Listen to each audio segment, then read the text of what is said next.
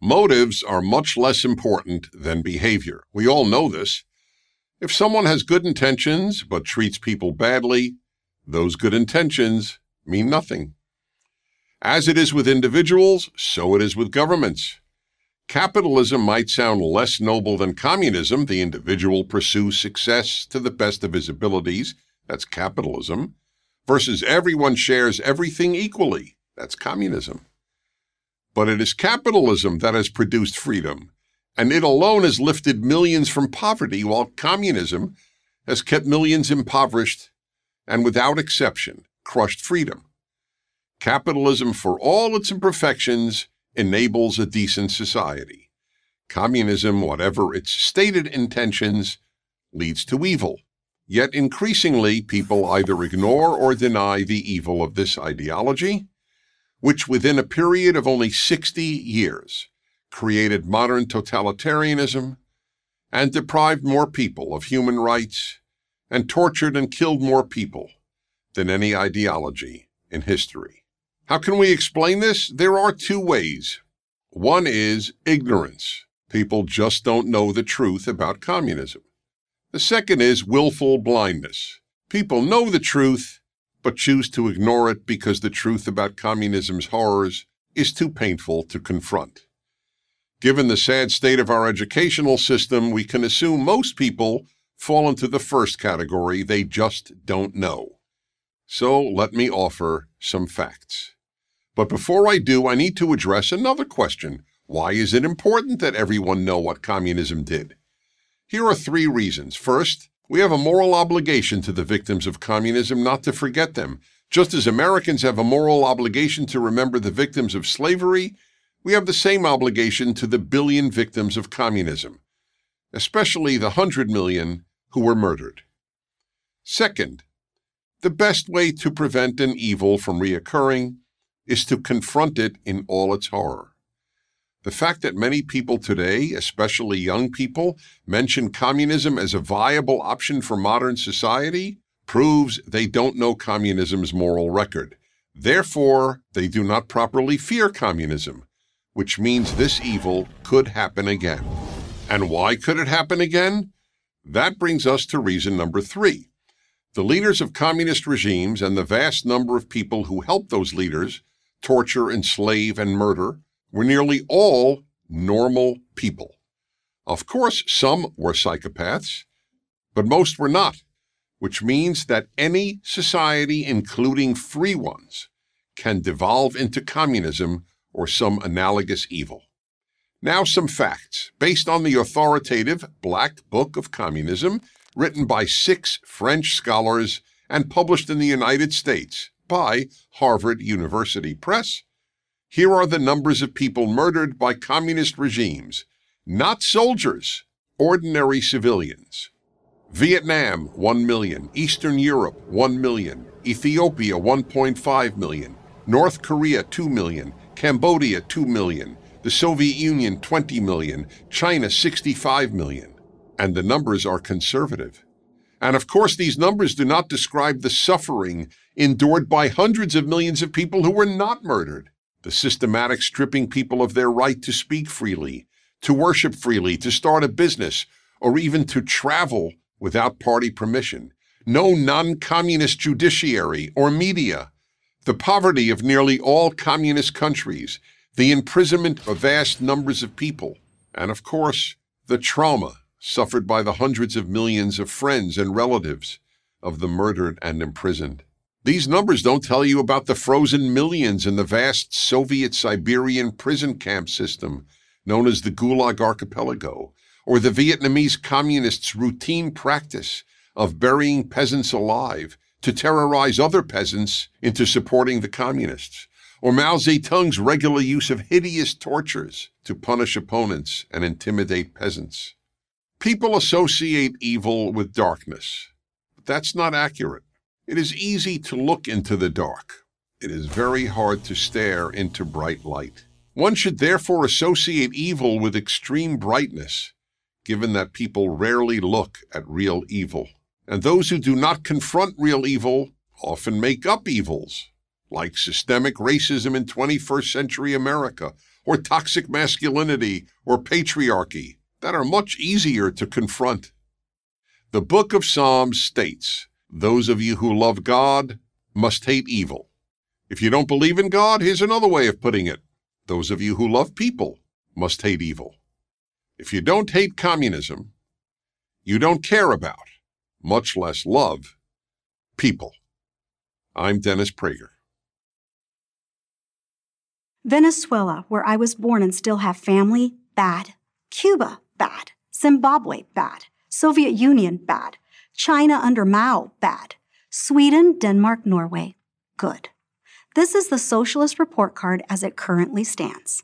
Never mind that Venezuela, Cuba, Zimbabwe, the Soviet Union, Mao's China were once good. Once they go bad, they stay bad and are quickly forgotten, lost down the memory hole. But those Nordic paradises, they never let you down. Whenever Bernie, the squad, and the growing horde of democratic socialists ever get cornered, there's always, like Denmark, to come to the rescue. No, no, we don't want anything like what's going on in Venezuela. Denmark is what we have in mind.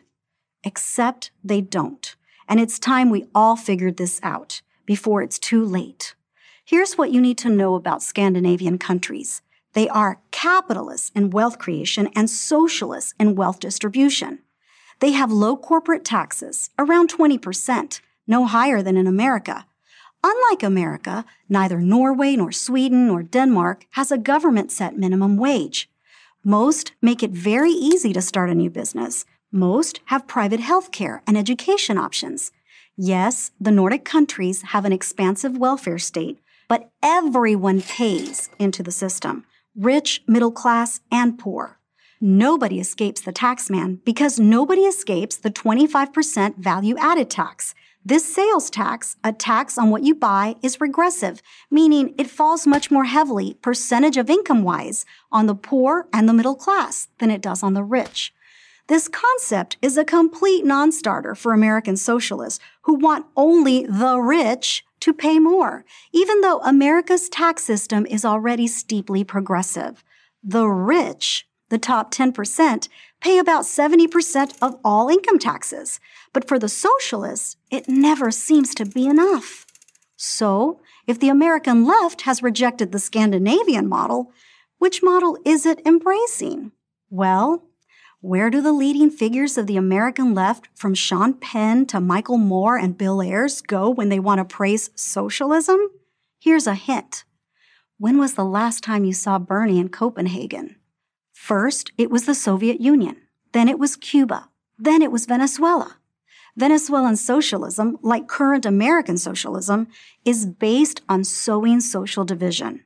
The left in Venezuela divided the country not merely between the rich and the poor, but white and black or brown, between Europeans, Africans, and indigenous people.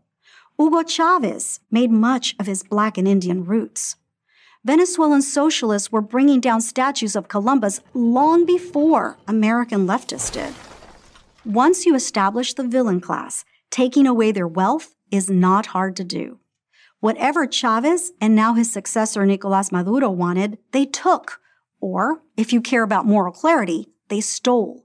Always, like the French and Russian revolutions, in the name of equality. It didn't start out that way, of course. It never does. Chavez portrayed himself as a moderate in his early presidential campaigns. Expropriations came later. What Chavez and Maduro achieved at the end of a gun, the American left would achieve through extremely high taxation on income, wealth, and inheritance. But we shouldn't leave guns out of this discussion. In 2010, Venezuelan socialists started a campaign to disarm law abiding citizens under the guise of stopping gun violence. They called it Desarma la Violencia. When citizens, now unarmed, began to protest the corruption and tyranny of the socialist government, Chavez and then Maduro unleashed a group of criminal thugs, the colectivos, to terrorize them. Their specific targets included small business owners, entrepreneurs, farmers, and clergy. There are no colectivos or Antifa in Scandinavia. Venezuela is now a cautionary tale all the people you see on the news rummaging through garbage cans or standing in line to get food, toilet paper, and gas, Those are the ordinary citizens.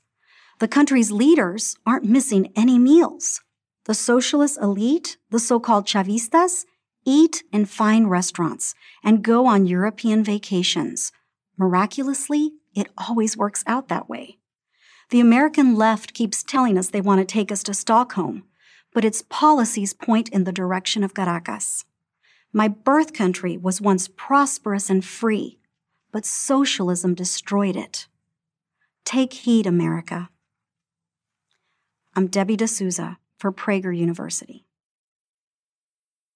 I'm a citizen of Denmark, the Disneyland of socialism, where everybody is happy and healthy. Forget the Soviet Union, Cuba, Venezuela, and all those power mad Marxists who got it wrong. Denmark is a model to follow. There's just one problem it's a fantasy. For it to be true, Denmark would have to be a socialist country. But it's not. If it were, it would have gone Venezuela a long time ago. Sorry to bring all the new fans of socialism the bad news, but that's the reality. Yes, it's true that Denmark has high taxes and a high level of government spending, key features of a socialist mentality. But in almost every other respect, Denmark is a full on free market capitalist country. And it has some of the strongest protection of individual property rights in the world. And it's a particularly easy place to open a business. According to the World Bank, there's less bureaucratic red tape in Denmark than in any other country except for New Zealand and Singapore. And the labor market is less regulated than in most countries. Here's something you probably didn't know. There are no minimum wage laws in Denmark. It's not surprising then, or maybe it is surprising given all the misinformation out there, that Denmark ranks consistently as one of the top ranked free market economies in the world by the Fraser Institute in Canada and the Heritage Foundation. So if Denmark is not a socialist country, what is it? The answer is pretty straightforward. It's a small capitalist country, about the size and population of Maryland, whose citizens pay oodles in taxes in exchange for oodles in benefits. Well, what's wrong with that, you might ask? Only this. For the government to pay out such benefits, you need citizens to make enough money to pay the necessary taxes. And that's only possible through a free market economy. Let me explain with some Danish history. Denmark, like its Scandinavian neighbors, Sweden and Norway, made a remarkable economic recovery after the Second World War. The combination of a highly productive workforce and get this, low taxes created a lot of wealth. So, like every other wealthy welfare state, Denmark became wealthy before it created the welfare state. Relative to Europe, Denmark's economic high water mark was in the 1950s. Relative to the US, it was in the early 70s. It was then, in the late 60s and early 70s, that the country's ruling elite became preoccupied with wealth redistribution. But the price paid for this social experiment was steep and swift. The expansion of public spending led to a severe economic crisis. The national debt skyrocketed. It took decades of consolidation, structural reforms, and curtailing of welfare schemes to straighten out this mess. This is the stuff you never hear about from the Danish model crowd. The sharp tax hikes and spending also sparked a widespread popular revolt and led to the emergence of the tax protesters party, Fremskridtspartiet. Even though the party no longer exists, the widespread desire to cut taxes remain. It's worth noting that the welfare state originally began with government pension payments to the elderly. These social security like payments are now in the process of being overtaken by private pension savings plans, the Danish equivalent to a 401k. That's right. In reality, Denmark is gradually moving away from US style social security. It can't afford it. Denmark, the so called socialist model, is returning the responsibility for retirement savings back to its citizens. And what about healthcare? Free, right? Nothing is free. Danes pay for their healthcare through their high taxes. Private healthcare insurance is available, however. It's becoming more and more popular as long wait times associated with government run medical care becomes less and less popular. But in a welfare state, education is free, right? Well, that's another thing about free. It doesn't mean ideal. Almost one in five parents in Denmark chooses to send his or her children to private schools paying part of the bill themselves. Yes, college is free. and even includes a living allowance. But there's a growing problem of getting students to graduate. Many wish to stay students and be supported by the state. One of those welfare state problems socialists don't like to talk about. And again, all this free stuff comes with a price. The average Dane pays 50% of his income in consumption and income taxes. That's right, I said 50%, while earning 15% less than the average American. After taxes, an average American has a 27% higher disposable income than a Dane. Don't get me wrong. Grey winters aside, Denmark has much to recommend it. It's just that being a socialist paradise isn't one of them. I'm Otto Brøns Petersen, economist for the Center of Political Studies in Copenhagen, Denmark, for Prager University. Thank you. Democratic socialism. It's not the same as socialism socialism because it's democratic, right? Or something, right? People are buying that. People buy that now, right? Apparently. As though adding the word democratic in front of a word changes what it means. Just because we toss something to a vote doesn't change what that something is, nor does it alter whether that something is inherently good or bad. Couple of examples, because I know you'll ask. Hamas was democratically elected as the government in Gaza, despite the fact that the destruction of not only Israel, but the eradication of all Jews is in their official charter. Robert Mugabe, or Bobby Mugabe if you prefer, was democratically elected by a loving majority in Zimbabwe. Zimbabwe, how's that working out? Venezuela? Well, Hugo Chavez, noted personal favorite and friend of Sean Penn, to whom he constantly pointed as being unfairly characterized as a dictator when in fact he was democratically elected as a socialist. Well, how'd that work out for Venezuela? Well, it's now on the brink of collapse, despite it being one of the most resource rich nations in the entire world. Basic things like eggs, milk, flour, and toilet paper are either too expensive for the average Venezuelan or simply out of stock. Out of stock, mind you, democratically. I know. Some of you will say, well, that's not fair because really we knew all along it technically was a dictatorship. Okay, that's fair. Let's move on to example number two. Denmark? Okay, here's the time where you point to an entirely homogenous population, about 160th the size of America's, and you point to that as the blueprint. Okay, let's go there. This is a place where the middle class can't even afford a car because of the 180% new car tax. And the prime minister was so fed up with Americans pointing to it as a beacon for socialist success that he felt compelled to clarify I would like to make one thing clear. Denmark is far from a socialist planned economy. Denmark is a market economy. Sweden, I love Sweden. Okay, great bikini team, and thanks to that country, my armoire now doubles as a bookcase. Speaking of which, the founder of IKEA, let's be honest, the only really cool export from Sweden, aside from a few good hockey players, left Sweden because of the stifling high tax rate. So, Sweden, good place, not bad people, but a successful model for a viable economy in today's global market? Incorrect.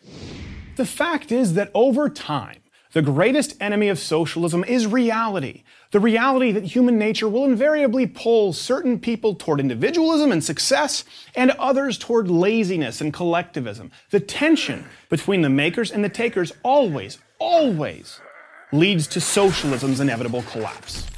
But I know that I can give you examples of failed socialist economies until I'm blue in the face, and you won't care.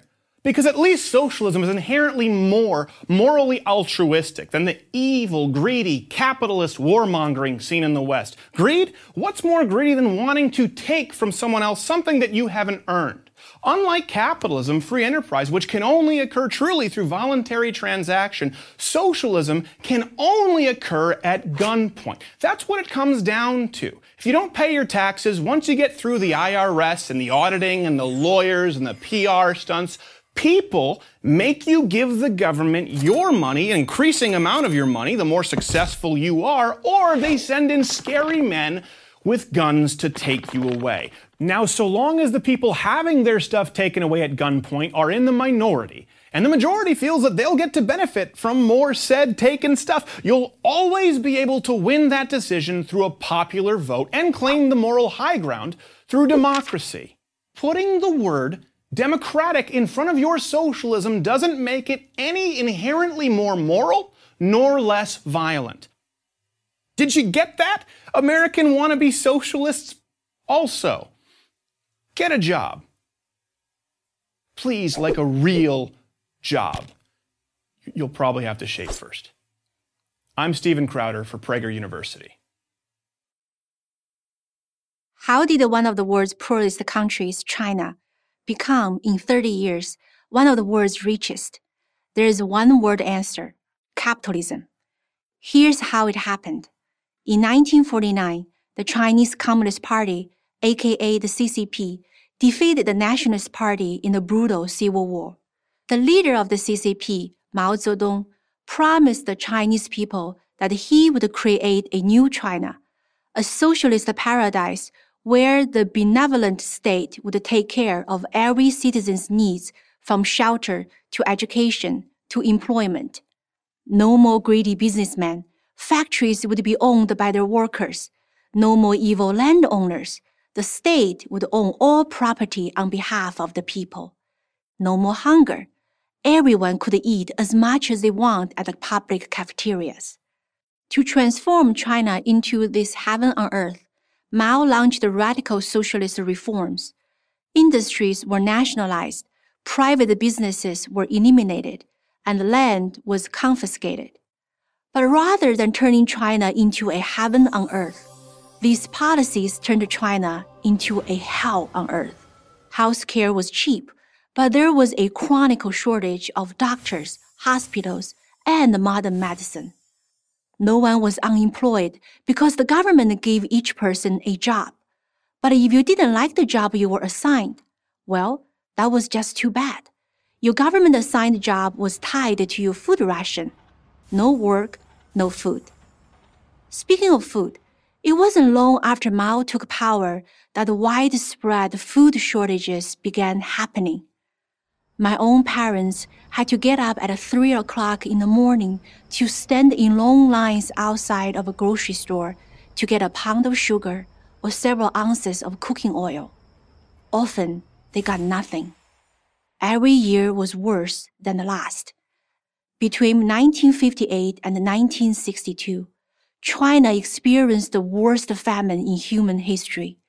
An estimated 45 million Chinese starved to death victims of their own government's murderous stupidity.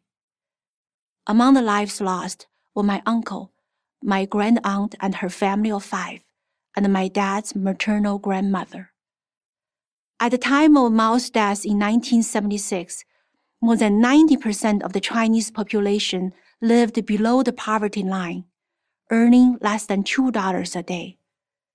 The only equality socialism had achieved was a equal distribution of misery. Mao's successor Deng Xiaoping recognized that this couldn't go on much longer. The only way to save the CCP's one-party rule was to get the economy going. But how?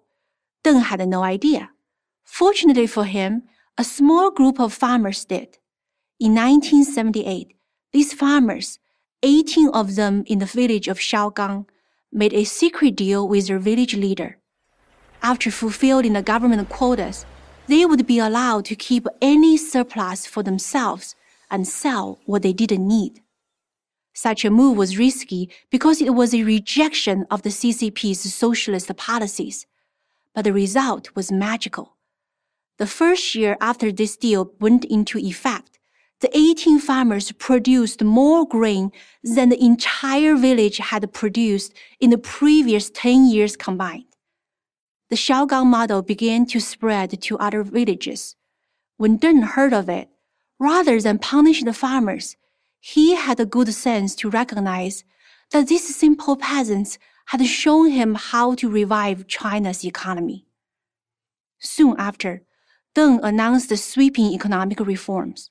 He opened up China to the outside world, inviting foreign investments, and most importantly, loosening the government's grip on the Chinese people. The results were nothing less than astonishing. The freer the Chinese economy became, the wealthier the Chinese people became. In the space of three decades, 800 million Chinese people emerged out of poverty. Chinese cities now match and exceeds the greatest cities of the West, skyscraper for skyscraper. The CCP likes to pat itself on the back for China's economic miracle. However, the real credit should go to free market capitalism and 18 brave farmers who risked their lives to give it a try. In recent years, China's growth has slowed precisely because the current CCP leadership has moved back to a model that asserts ever more government control. The country is becoming less free with each passing year. The CCP uses technology such as facial recognition, surveillance cameras, and control of the internet to monitor its citizens' every move.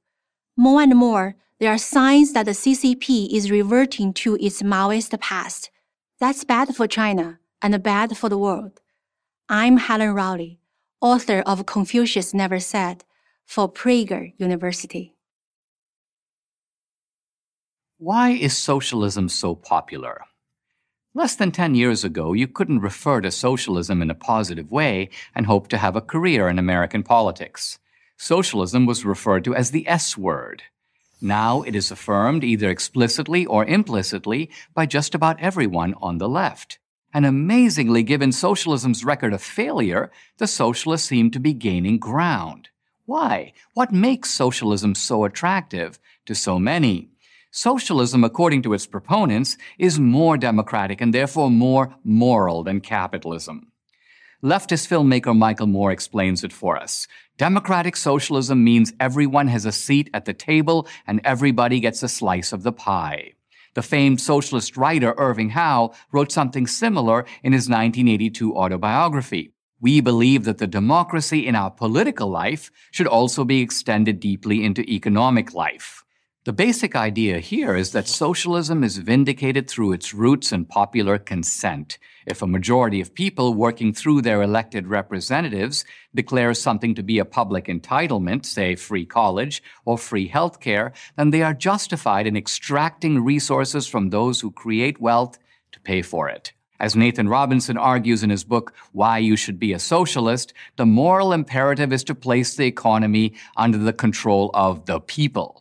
Sounds good, at least superficially, until you dig a bit below the surface. First, what direct control do the people really have over any government institution? What control do the British people have over the National Health Service? What control do Americans have over the Department of Motor Vehicles or the U.S. Post Office? The answer, of course, is none. Given its practical impossibility, genuine popular control over government institutions is a mirage.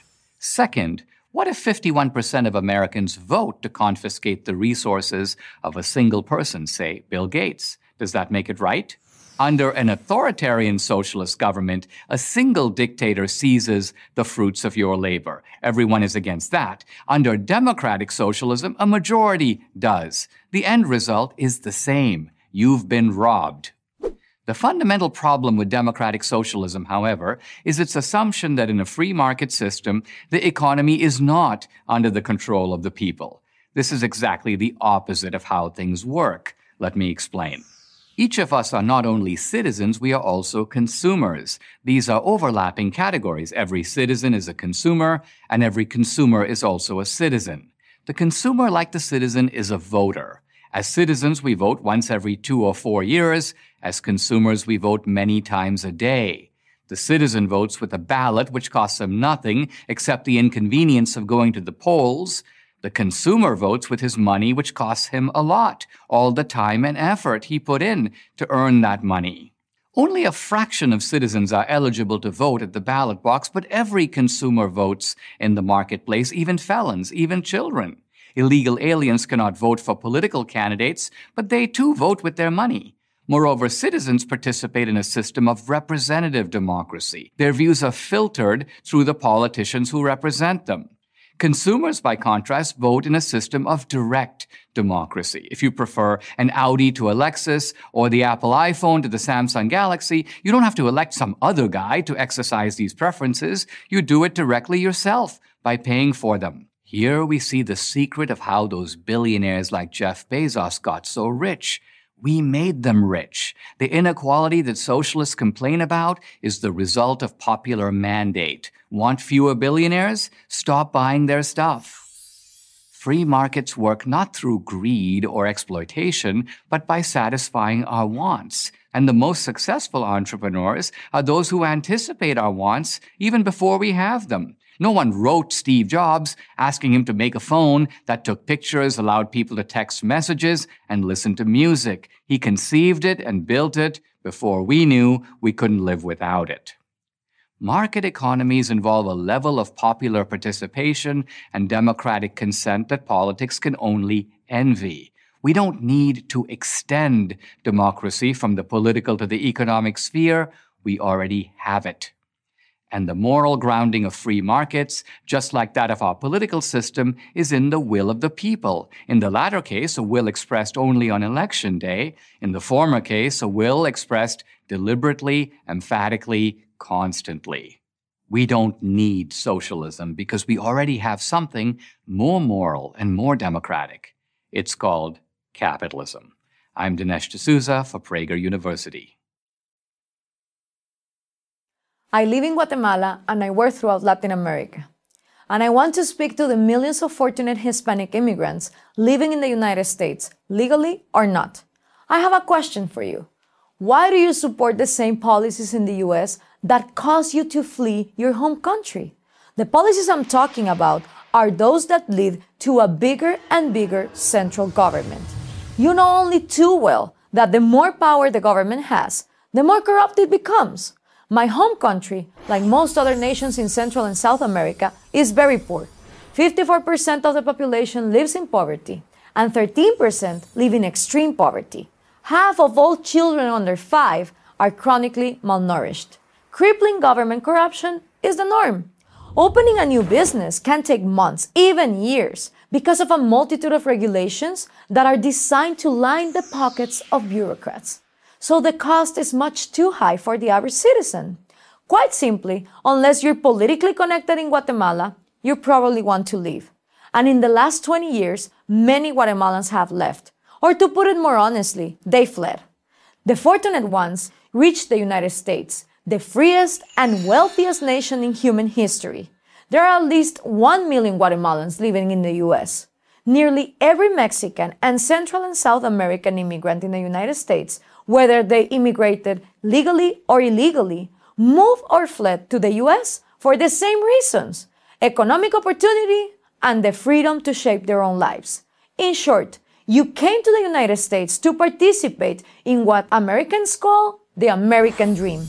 But have you ever asked yourself, why is the United States so free, so much less corrupt, and so much more affluent than any Latin American country? The answer lies first and foremost in the unique American belief in limited government. Why? Because the smaller the government, the less the corruption. And the smaller the government, the more individual freedom and personal responsibility. And given those things, along with hard work and talent, you can accomplish your life's goals.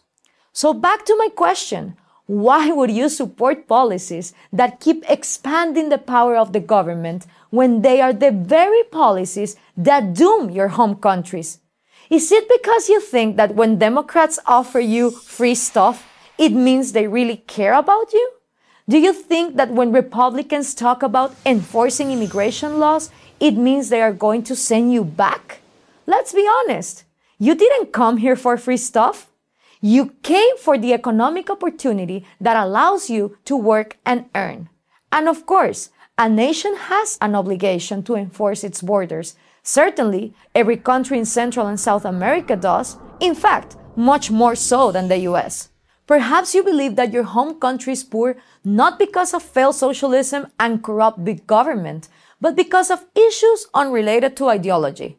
Not enough natural resources, imperialism, and so on. Or worse, you believe that the US has gotten rich on the backs of poor nations. But these narratives are false. There are many nations blessed with abundant natural resources that are poor, and they are poor overwhelmingly because of corrupt governments and policies that destroy incentives to produce. Look at Venezuela, which has vast oil and mineral reserves, but has shortages of every basic necessity. Why? Because of socialist policies, because of those same deceiving politicians who promise to fight for the people and give you free stuff. And you're going to fall for these lies again in your adopted country? Do you think by electing politicians who will fight for the people, fight for social justice, and raise taxes on the 1% who are exploiting the wealth of the 99% that you will get ahead? In other words, will you support the same policies and vote for the same types of politicians here who made such a mess back home? The United States became wealthy because its government stayed out of the way of its citizens. The more power you give to the government, the less power you have to control your own life. Prosperity and opportunity diminish as government grows. So why did you, like so many of my fellow Guatemalans, come to the US? Because your society was broken. You chose to make a new life in the United States. You could have gone to another Latin American country with a similar culture and the same language as your home country, but you didn't. Because the United States is different. Please, help keep it that way. I'm Gloria Alvarez, author of The Populist Deception for Prager University. Life isn't fair. And you know what? It can't be. Here's the problem the word fair doesn't mean justice or equity or indeed anything very specific. Instead, it's become a sort of all purpose statement of moral superiority. Superiority tinged paradoxically with victimhood. Now, fairness does have an exact meaning in certain contexts. For example, if we're playing a game, fairness means that the rules should be applied impartially. When we're kids, and our parents and teachers set the rules, the word still has that essential meaning. It's a young person's way of demanding what we might call equality before the law. But as we get older, the word becomes more of a whine. In the mouth of a teenager, trust me on this, it's not fair means, more often than not, you won't let me do something I want. In recent years, though, something odd has happened. Adults have started using the word in much the same way that teenagers do. More than in any previous generation, people today retain their teenage sense of self centeredness.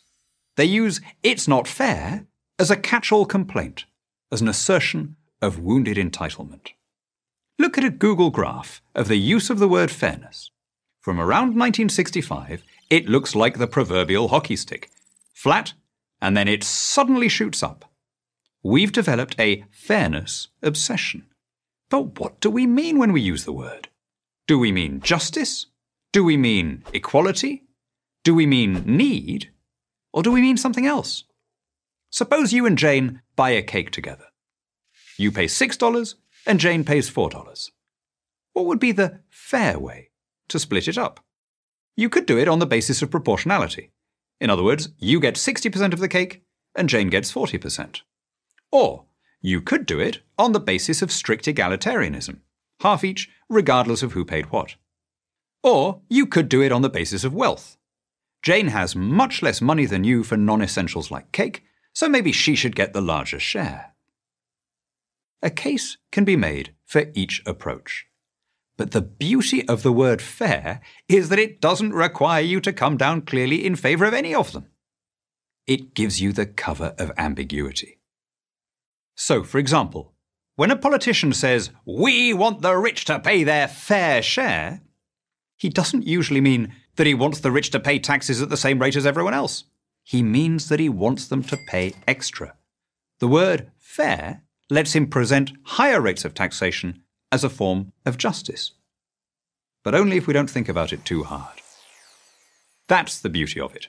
Fair doesn't ultimately mean proportionate, or impartial, or equal. You can use it to mean almost any positive thing you like. I want fairness generally means look at me, I'm a nice person. Demanding fairness lets you tell the world how decent you are without your actually having to contribute a penny. It's a kind of vanity. Mirror, mirror on the wall, who's the fairest of them all? Let's get real. The only way to distribute the cake is to see how much people are prepared to pay for their slice. Sure, that could leave a banker with a bigger slice than a baker. Sure, we might not like that distribution. We might feel that the baker is doing something more valuable than the banker. He's making delicious pastries while the money man doesn't seem to be making anything except money for himself. But how can we judge someone else's economic worth? You might want bakers to be paid more than bankers.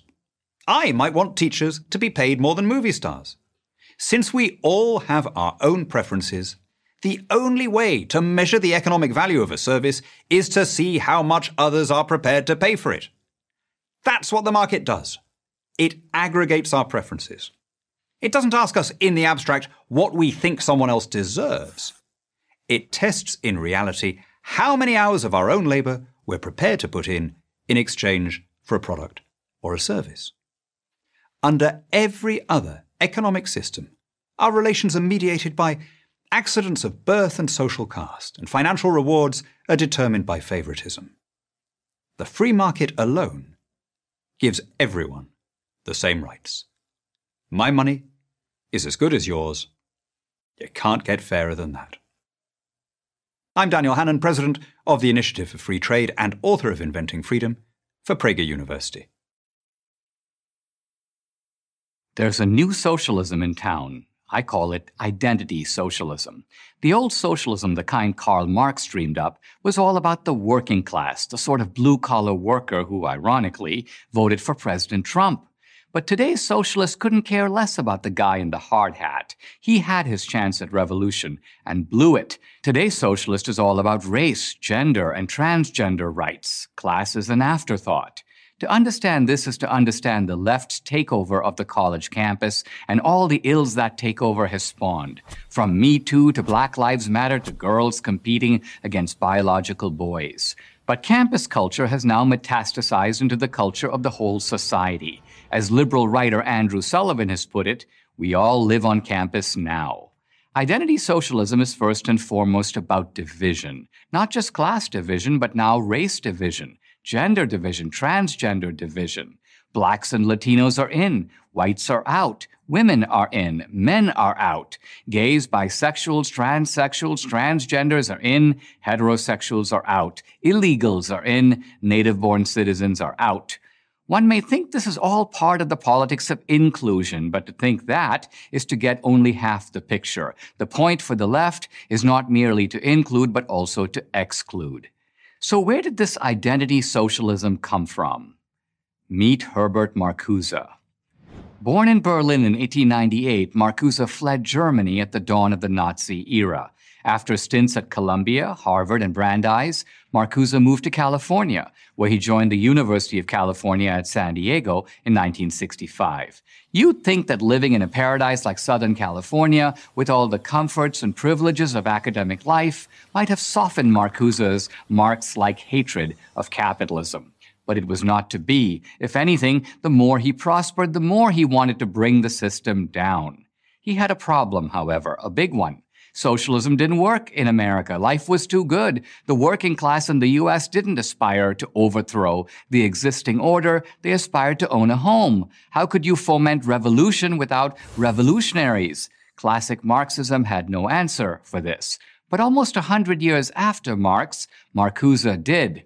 The answer was college students. They would be the recruits for what he termed the great refusal, the repudiation and overthrow of free market capitalism. Conditions were perfect. The students of the 60s were already living in what was in effect a socialist commune, a university campus. Rather than being grateful to their parents for providing them with this opportunity to learn and study, they were restless and bored. Most importantly, they were looking for meaning, a form of self-fulfillment that went beyond material gratification. Of course, as with all successful social movements, timing was critical. Here, Marcuse was very fortunate. The 60s was the decade of the Vietnam War students faced the prospect of being drafted. Thus, they had selfish reasons to oppose the conflict. Marcuse and his acolytes turned this selfishness into righteousness by teaching the students that they weren't draft dodgers, they were noble resistors who were part of a global struggle for social justice. Marcuse portrayed Ho Chi Minh and the Viet Cong as a kind of third world proletariat, fighting to free themselves from American imperialism. This represented a transposition of Marxist categories. The new working class were the Vietnamese freedom fighters. The evil capitalists were American soldiers serving on behalf of the American government. Marcuse found, in addition to the students, other groups ripe for the taking. The first was the Black Power movement, which was a militant adjunct to the civil rights movement. The beauty of this group, from Marcuse's point of view, was that unlike white students, its members wouldn't have to be instructed in the art of grievance. Blacks had grievances that dated back centuries. Through another Marxist transposition, blacks would become the working class, whites the capitalist class. Race in this analysis took the place of class. Another emerging source of disgruntlement was the feminists. Marcuse recognized they too could be taught to see themselves as an oppressed class. This, of course, would require a further Marxist transposition. Women would now be viewed as the working class and men the capitalist class. The class category would now be shifted to gender. Marcuse recognized that educating and mobilizing all these groups, the bored students, the aggrieved blacks, and the angry feminists, would take time. But he wasn't in a hurry. Soon enough, the radical students would be the radical professors, teaching identity socialism to a fresh crop of impressionable recruits. Over time, Marcuse believed the university could produce a new type of culture, and that culture would then spill into the larger society to infect primary education, the news media, and entertainment. Even big business, the hated capitalist class itself would succumb. He was right. Identity socialism has arrived. I'm Dinesh D'Souza for Prager University. Capitalism versus socialism. We can sum up each economic system in one line. Capitalism is based on human greed. Socialism is based on human need, right? No. Wrong. So wrong. It's exactly backwards. And I'll prove it to you. Been on Amazon lately? Each of the thousands of products Amazon offers represents the work of people who believe they have something you want or need. If they're right, they prosper. If they're wrong, they don't. That's how the free market works. It encourages people to improve their lives by satisfying the needs of others. No one starts a business making a thing or providing a service for themselves. They start a business to make things or provide services for others. I speak from personal experience. When I was the CEO of the company that owns Carl's Jr. and Hardee's restaurant chains, we spent millions of dollars every year trying to determine what customers wanted. If our customers didn't like something, we changed it and fast. Because if we didn't, our competitors would, pun intended, eat us for lunch. The consumer, that's you, has the ultimate power. In effect, you vote with every dollar you spend. In a socialist economy, the government has the ultimate power. It decides what you get from a limited supply it decides should exist. Instead of millions of people making millions of decisions about what they want, a few people, government elites, decide what people should have and how much they should pay for it. Not surprisingly, they always get it wrong. Have you ever noticed that late stage socialist failures always run out of essential items like toilet paper? Of course, this isn't a problem for those who have the right connections with the right people. Those chosen few get whatever they want. But everyone else is out of luck. Venezuela, once the richest country in South America, is the most recent example of socialism driving a prosperous country into an economic ditch now, maybe you think it's an unfair example. I- am not sure why, but okay. We'll ignore the fact that leftist activists celebrated it as a great socialist success right up until it wasn't. But what about Western European countries? Don't they have socialist economies? People seem pretty happy there. Why can't we have what they have? Free healthcare, free college, stronger unions. Good question, and the answer may surprise you. There are no socialist countries in Western Europe. Most are just as capitalist as the United States. The only difference, and it's a big one, is that they offer more government benefits than the U.S. does.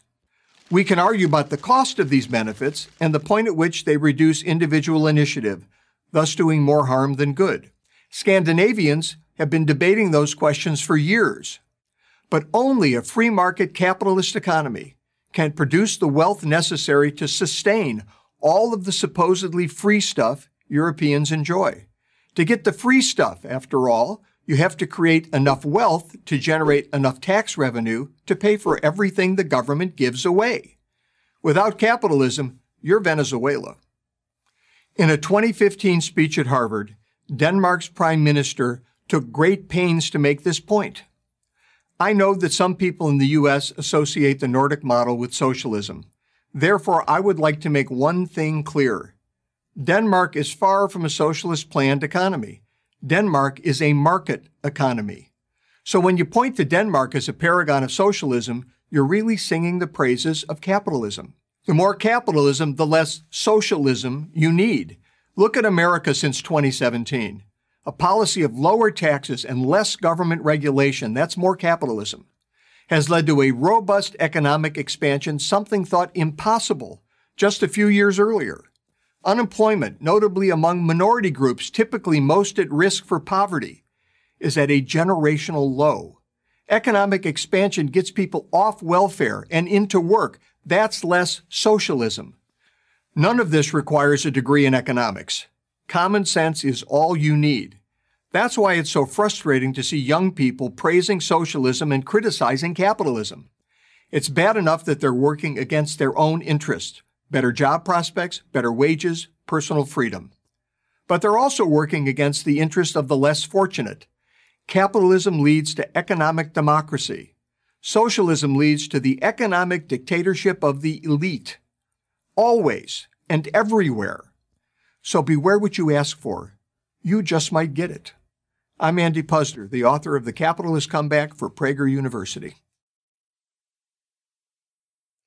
In the contemporary world, it's taken as a given that capitalism, with its free market and profit motive, is based on selfishness and produces selfishness, while socialism is based on selflessness and produces selflessness.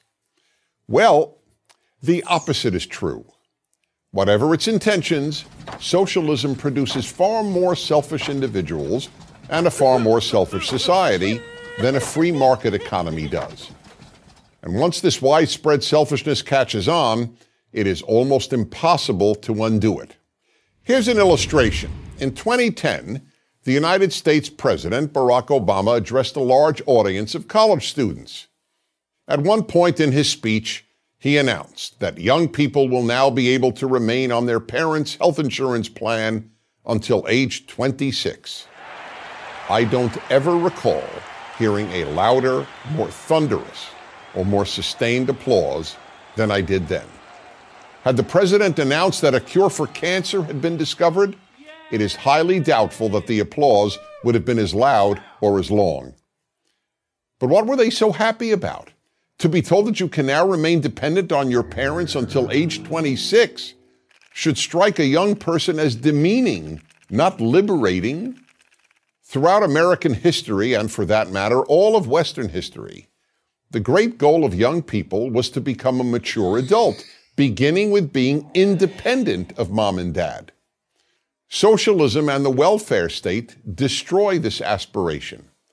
In various European countries, and now increasingly in the US, it is becoming common for young people to live with their parents well into their 30s and not infrequently beyond. And why not? In the welfare state, taking care of yourself is no longer a virtue. Why? Because the government will take care of you. Therefore, socialism enables, and as a result produces, people whose preoccupations become more and more self centered. How many benefits will I receive from the government? Will the government pay for my education? Will the government pay for my health care? What is the youngest age at which I can retire? How much paid vacation time can I get? How many days can I call in sick and still get paid? How many weeks of paid paternity or maternity leave am I entitled to?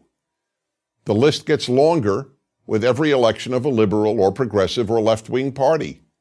And then each entitlement becomes a right. But we're not done. There are even more destructive effects of socialism. Entitlements create citizens who lack a character trait that every human should have gratitude. You cannot be happy if you are not grateful, and you cannot be a good person if you're not grateful. That's why we constantly tell our children, say thank you. But socialism undoes that. After all, why would a person be grateful for receiving an entitlement? Who's going to be grateful for getting what they're entitled to? So instead of thank you, the citizen of the welfare state is taught to say, What more am I entitled to? Yet the left insists that it's capitalism and the free market, not socialism, that produces selfish people. But the truth is that capitalism and the free market produce much less selfish people. Teaching people to work hard and take care of themselves and others, and that they should earn what they receive, produces less selfish, not more selfish people. Capitalism teaches people to work more. Socialism teaches people to demand more. Which attitude do you think will make a better society? I'm Dennis Prager.